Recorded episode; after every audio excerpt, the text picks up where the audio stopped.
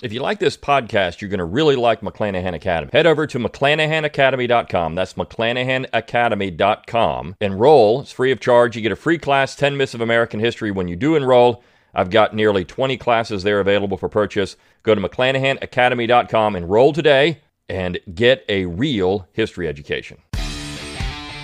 The Brion McClanahan Show, episode 533. It's time to think locally and act locally. Welcome to the Brion McClanahan Show.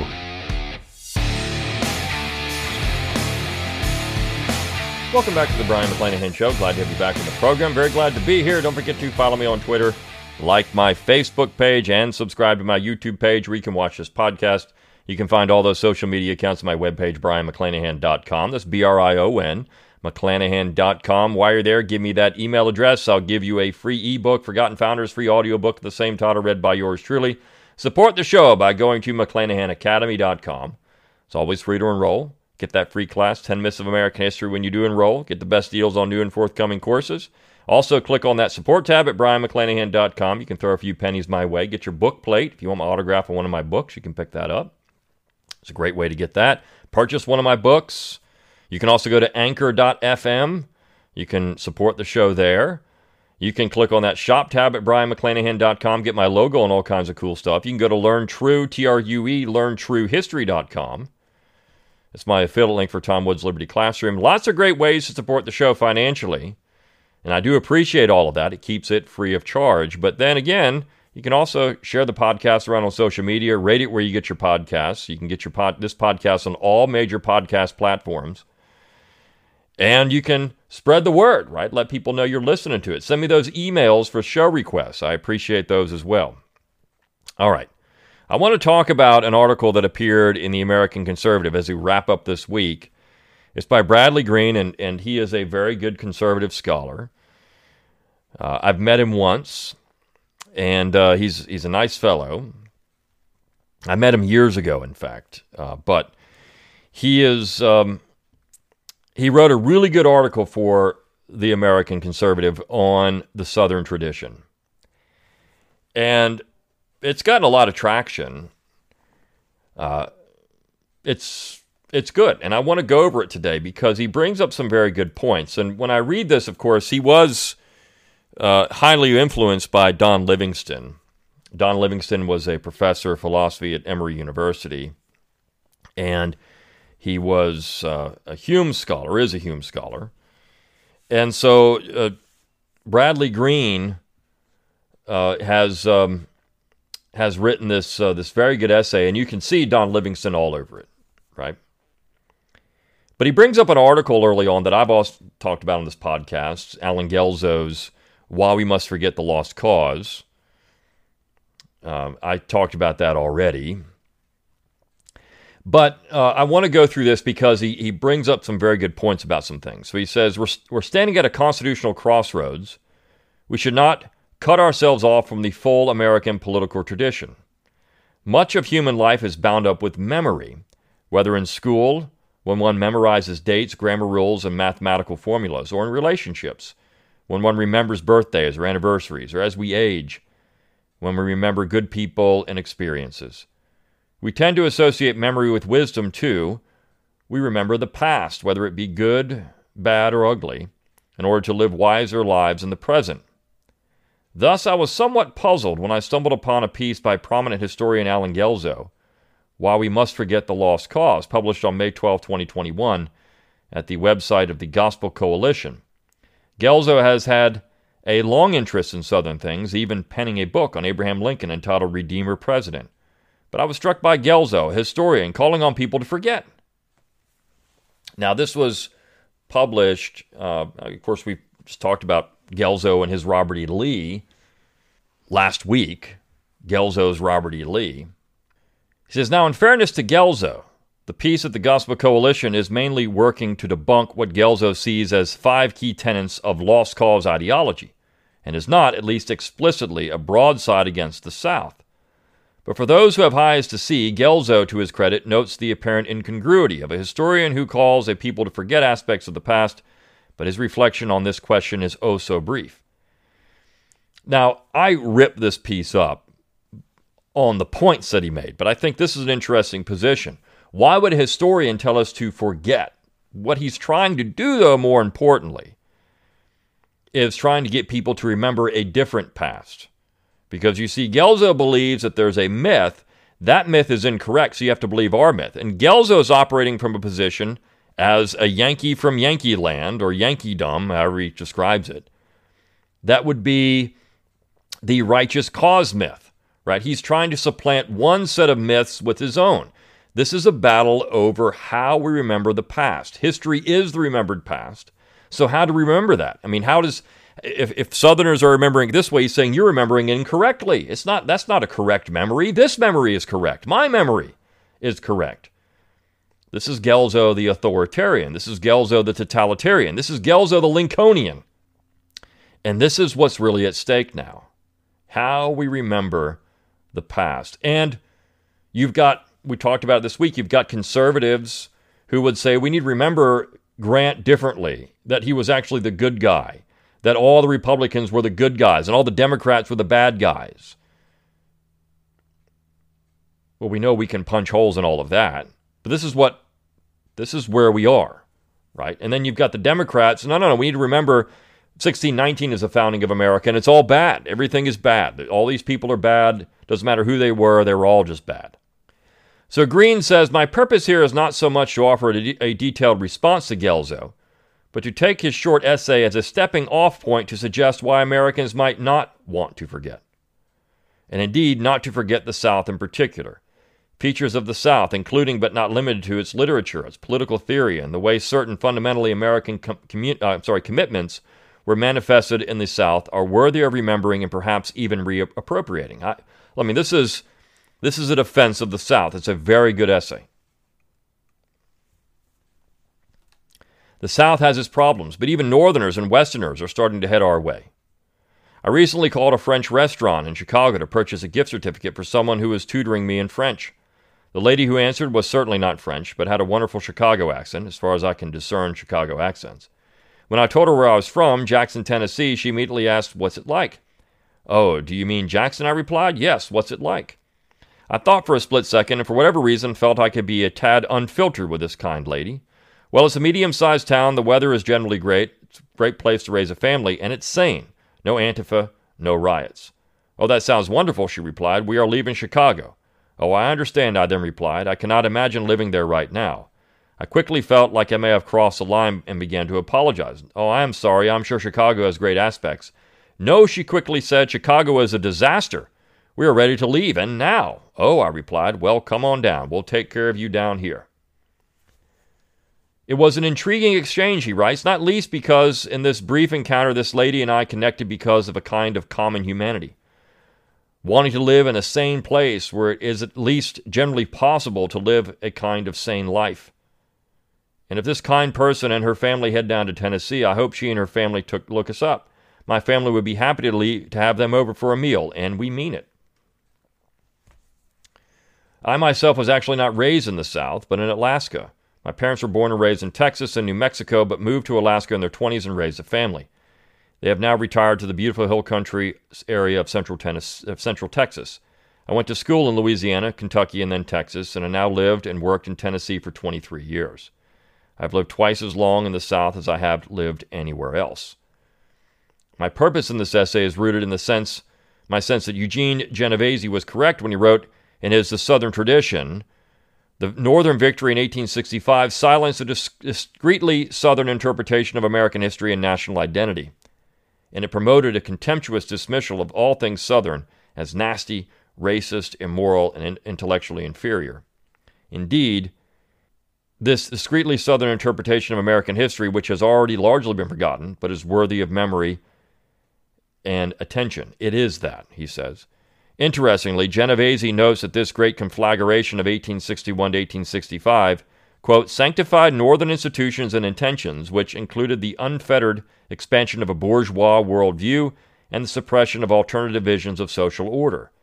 If Genovese is right, it may be timely to explore this discreetly Southern interpretation of American history. Now, let me pause there for a second. This is something that the Abbeville Institute has been trying to do since 2002, nearly 20 years now. We've been trying to do that, to come up with a way of looking at America and explaining America. One way to begin to grasp a discreetly Southern interpretation is to think of two main tendencies that animated the American founding in the decades that followed a Hamiltonian tendency and a Jeffersonian tendency. I first began to think this way upon reading the work of Hume scholar Donald Livingston. These could be seen as centralizing Hamiltonian versus decentralizing Jeffersonian tendencies. This is a generalization, but it is assuredly generally true. Hamilton was an advocate of a central bank and a strong executive, the president. Jefferson was, at least when consistent, more interested in the decentralized nature of the United States.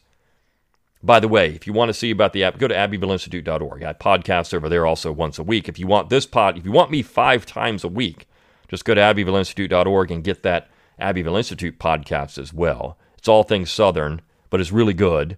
I focus on what we do over there. Uh, but we get into all these things, right? We do this on a regular basis. This essay could have been written for the Abbeville Institute. It's just published at American Conservative. What lies perhaps philosophically behind a Hamiltonian tendency in the U.S.? We might push our Hamilton versus Jefferson uh, schema back 150 to 200 years or so, to then speak of an Althusian tradition and a Hobbesian one. Johannes Althusius was a German Reformed political theorist, most well known for his book Politica, first published in 1603. In this work, Althusius argued that there are numerous and varied associations with overlapping authority. Political authority flowed from the governed outward to those varied overlapping authorities, and this authority could be retracted as ultimate political sovereignty rested in the governed, i.e., the citizens themselves. Let me stop there, Althusius. I remember reading Althusius uh, in the late 90s. And uh, again, it was because of this interest in these particular positions. And um, so this is, it's great that he brings this up because you can get, I think Liberty Fund published a version of this. That's probably where I got it. As a matter of fact, it is my, my copy of it is a Liberty Fund copy, and it was probably 1999, 1998, somewhere in there that they published it. So I think it's still available. I would recommend you go get it. Johannes Althusius. Thomas Hobbes, on the other hand, especially in his Leviathan, argued that persons come into the world as fundamentally individuals with no organic or natural political association. The situation into which we are born is virtually all against all, resulting in lives that are solitary, poor, nasty, brutish, and short. In order to gain some level of security and peace, individuals surrender authority to Leviathan, what we tend to call the state. But this is a devil's bargain. Individuals grant power and authority to Leviathan, but it is a one way transfer of power. Leviathan gets the power, we get security and peace. This is the boot on your throat. So Hobbes also believed, of course, we're born into a state of nature and in that state of nature, again, it's all against all. And the only thing that saves man is the boot, it's power. Because man is inherently evil. I mean, there's there's something to this. Or born, you could you could say softer version. We born with original sin, so they're going to do things. So the state has to do it. Now, you're born into a family, though, so you're not necessarily born into an individual state of nature. You're born into that structure, whatever that structure is. And so from that structure then builds out. And so you could say this is also Aristotelian because Aristotle in politics said the core of all society is the family. You have to be born into that. You're never born without some type of structure unless you're born and abandoned. And that can happen. But as the family has been the primary core unit throughout all of human history, it doesn't matter what society you're talking about, that creates the basis of whatever government you're going to have and how the fathers have long dominated that because it was always dominated by the men. That's the society in which we're going to get. Now, we could say that things are changing in the world and how we think about male dominated society or female dom whatever whatever it is. But certainly uh, that's been the basis of the human experience the family. This is why politics starts with that. It has to. It's the basis of everything. And in reality, the father in the family and the mother, but the father in the family provides that security and peace. That's his job to provide security and peace for the children, for the family, whatever way he can do it. Of course, mothers have a dominant role in that too, but that was the role of family security, regularity, and peace. These are two radically different visions of political order, and upon a moment's thought, it is not difficult to see which vision of political order, the Althusian or Hobbesian, has won in the contemporary Western world. We might think, then think, again to generalize, of a kind of Althusian Jeffersonian tendency and a Hobbesian Hamiltonian tendency, a centralizing tendency and a decentralizing tendency. If one reflects upon the South, and especially upon the conflict with the northern states, both leading up to and including the War of the 1860s, one way of grasping this great conflict is to see it as a kind of epic battle between the centralizing Hobbesian Hamiltonian tendency and the decentralizing Althusian Jeffersonian tendency. This becomes evident when we read the words of Abraham Lincoln himself. In a letter dated 22 August 1862, but published August 25th, Lincoln wrote Horace Greeley of the New York Tribune. In this letter, Lincoln wrote, I would save the Union. If I could save the Union without freeing any slaves, I would do it. If I could save it by freeing all the slaves, I would do it. What I do about slavery and the colored race, I do because I believe it helps to save the Union. Saving the Union. So again, Lincoln was a centralizer. It's all about the Union. Slave, ending slavery was a byproduct of that. Of course, it happened, but it's a byproduct of it. It wasn't why Lincoln went to war. It wasn't why Lincoln refused to allow the South to go. If he was interested in ending slavery in the United States, he ended it essentially if he let the South go. It's over because there's theoretically no more. Sl- I mean, now we know that there were still slave states in the Union. There were still slave states in the Union in 1861, and even throughout the war, there were still slave states in the Union, but that could have been dealt with much more quickly. The few remaining at the near, you know, by 1862 that were in the Union. Saving the Union. While Lincoln may have had other motives besides saving the Union, it is clear that, in his own words, he was committed in an effort to, of centralization.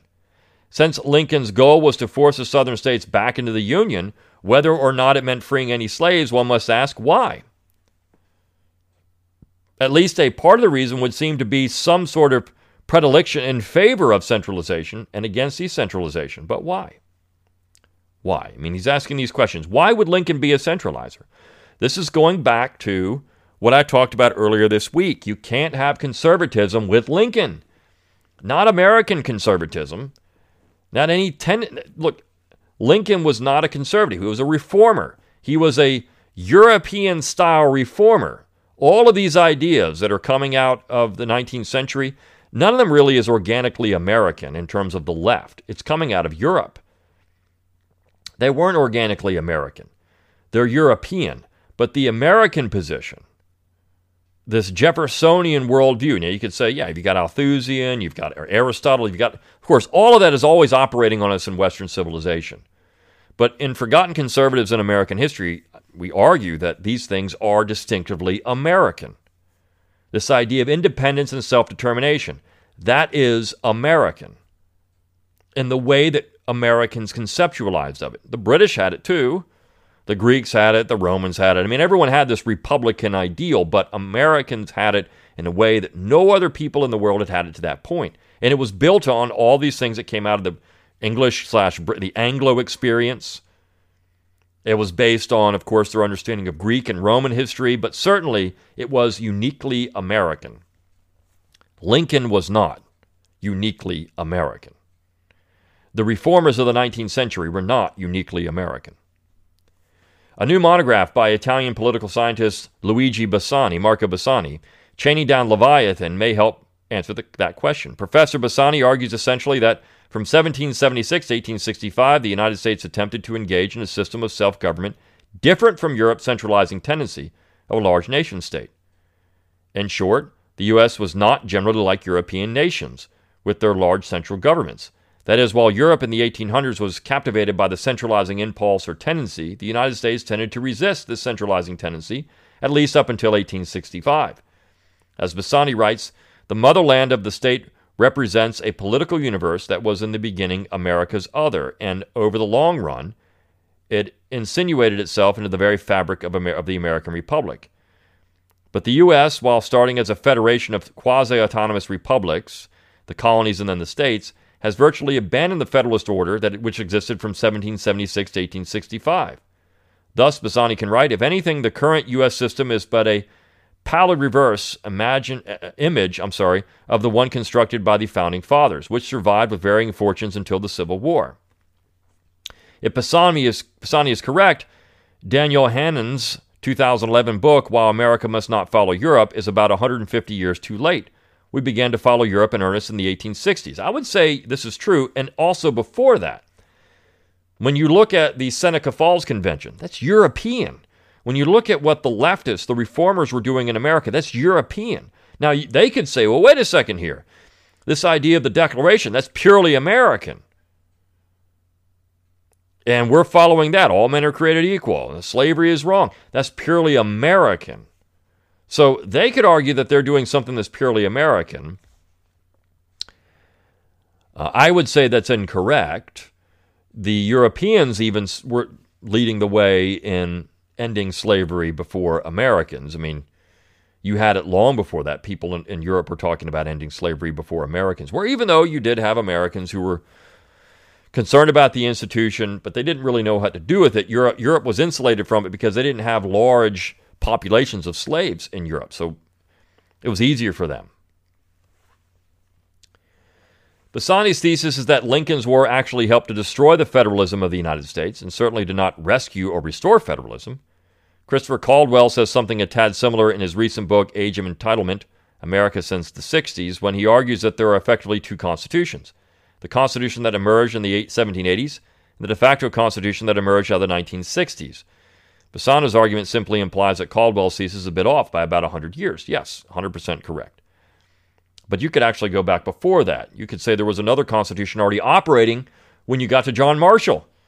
There was another there were two constitutions. There was the original constitution as ratified and then there was one the Federalists foisted on America through legislation and Supreme Court decisions beginning almost immediately after the Congress met in 1789. We have we have an unwritten constitution and we have a written constitution. This has been the way since the first Congress. What Lincoln did on Bassani's reading is reshape the American political system in a radical way. A federation of quasi autonomous states, which had only given enumerated and limited and defined power to the federal government, was in fact replaced by a European like nation state in which the individual states of the Union were simply administrative units and radically subservient to the federal government. In short, Hobbes, Hamilton, and Lincoln won. Althusius, Jefferson, and particularly the states of the American South lost. We are all Hobbesians and Hamiltonians and Lincolnians now. Many honest persons recognize this.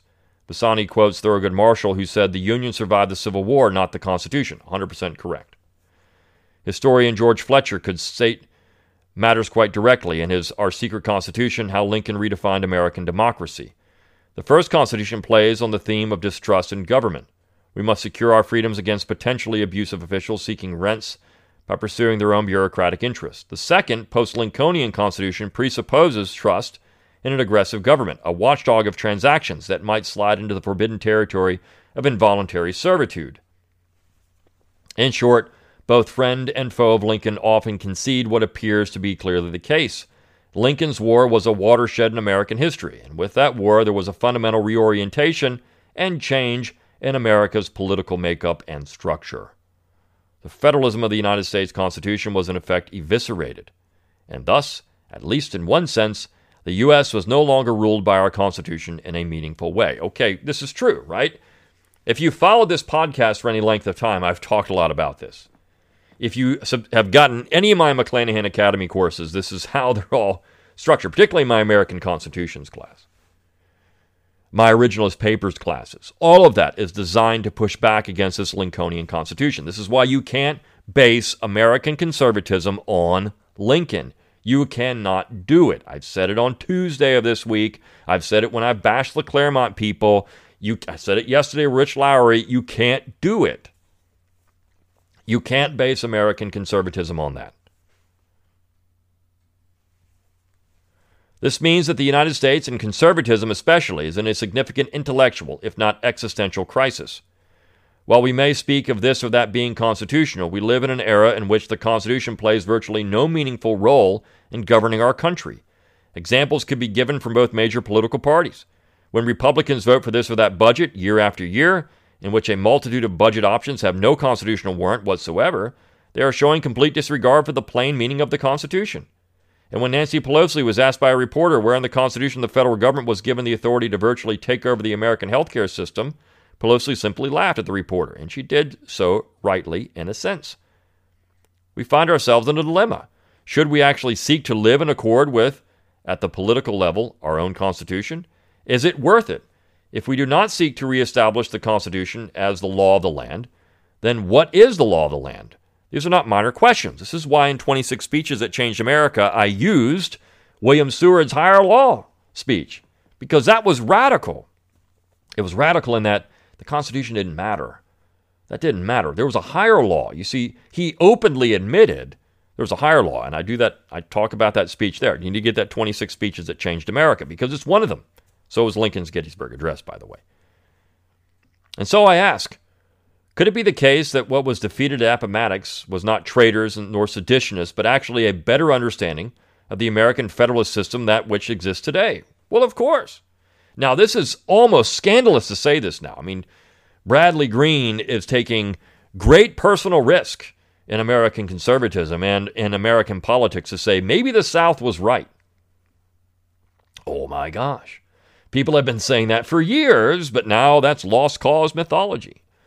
If you read Allen Guelzo, if you look at Brett Baier with his stupid book on Grant, all this is, and, and Guelzo's stupid book on Lee, all this is now, ooh, that's scandalous. That's horrible to say. You can't say that. Herman Melville published a number of poems related to the war between the states. His battle pieces and aspects of the war was published in 1866. A particularly interesting poem is Lee in the Capitol. In this poem, Melville recreates a scene where Robert E. Lee appears before a Reconstruction Committee of Congress. Melville took what he called poetical liberty and wrote a poem about this event, and in the poem recreates Lee's testimony. One of the most interesting aspects of this poem is where Melville pointedly draws out the relationship, conceptually and principally, between George Washington and Robert E. Lee. The key lines read as follows Who looks at Lee must think of Washington, and pain must think, and hide the thought so deep with grievous meaning it is fraught.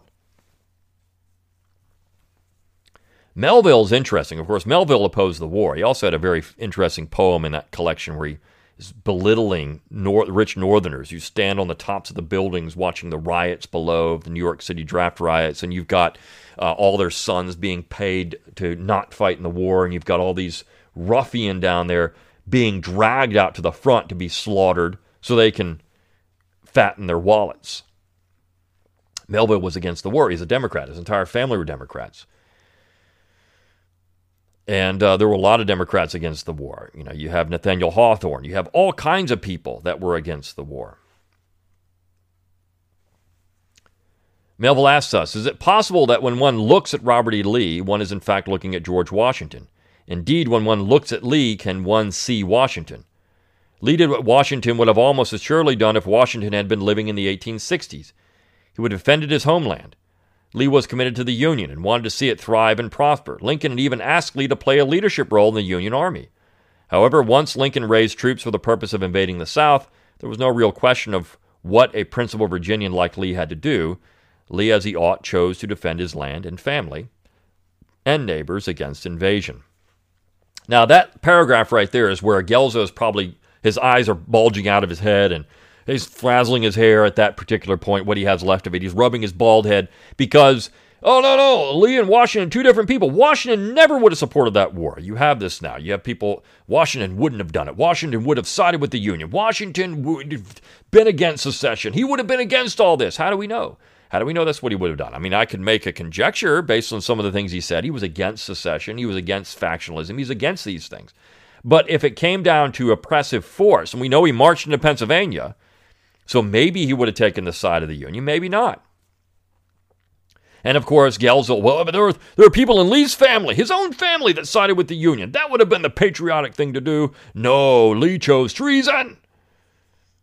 This is the argument now.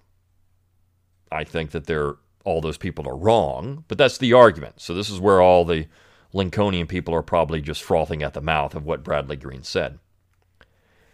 Bradley Green just believes in the lost cause myth. I suspect that in the line above, in pain must think and hide the thought, Melville is closing in on a difficulty, on a difficult reality, excuse me. If there is that much similarity between Washington and Lee, then what does it mean to be an American? That is, if Lee was simply being faithful to the principles and realities of constitutional government, is it possible that Lee was the better heir of being a true American in his time? Is it possible that Lee was actually right? And if that is the case, is it, it is tempting, perhaps almost existentially necessary, in Melville's words, to hide the thought. For if Lee and not Lincoln was the true heir of the best of American thought and principles, the implications are quite grievous indeed. So this is interesting too, and I say this because Melville, of course, was a Northerner writing this. It wasn't a Southerner. You see, the lost cause myth wasn't just Southerners. This was Americans who saw it this way, North and South. North and South. In fact, I would say, if you look at the numbers, the majority of Americans saw it this way. If you Lincoln only got 54% of the popular vote in 1864. 46% of the North voted against him. And we know there was voter fraud there. We know it. We know the soldier vote was fraudulent. So maybe Lincoln was actually closer to 50 50. And if you add the South, which you wouldn't have find, found many Lincoln supporters at all, Lincoln is a vastly minority president. He didn't even get 40% of the vote in 1860. 39.6. So that means 60% of Americans were against his vision of America. You see, America was Robert E. Lee not Abraham Lincoln. But because the North won the war, America becomes Lincoln. Stupidly. And conservatives somehow believe that this is the way you win by adopting a European leftist view of America.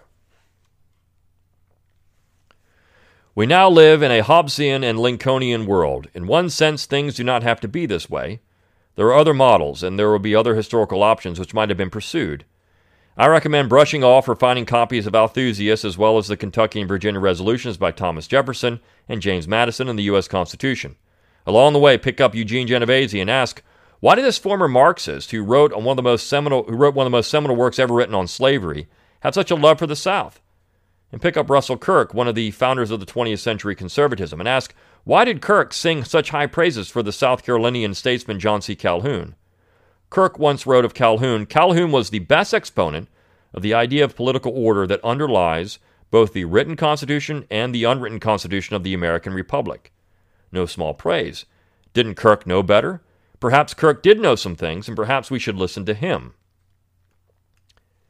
If, then, we seek to remember our history and the South and choose not to forget this, its Jeffersonian and Althusian tradition, then we might work for the recovery of key insights and instincts, an emphasis on decentralization, a recognition of the centrality of the states in accord with the Constitution, especially the Tenth Amendment, a recovery of the notion that the states preceded the federal government, an acknowledgement that it is best for political problems to be solved whenever possible by the most local level, something both Protestants and Catholics have affirmed in their own ways that there may be times when the wisest and most prudent option is for various regions, states, or groups of states to peacefully go their own way.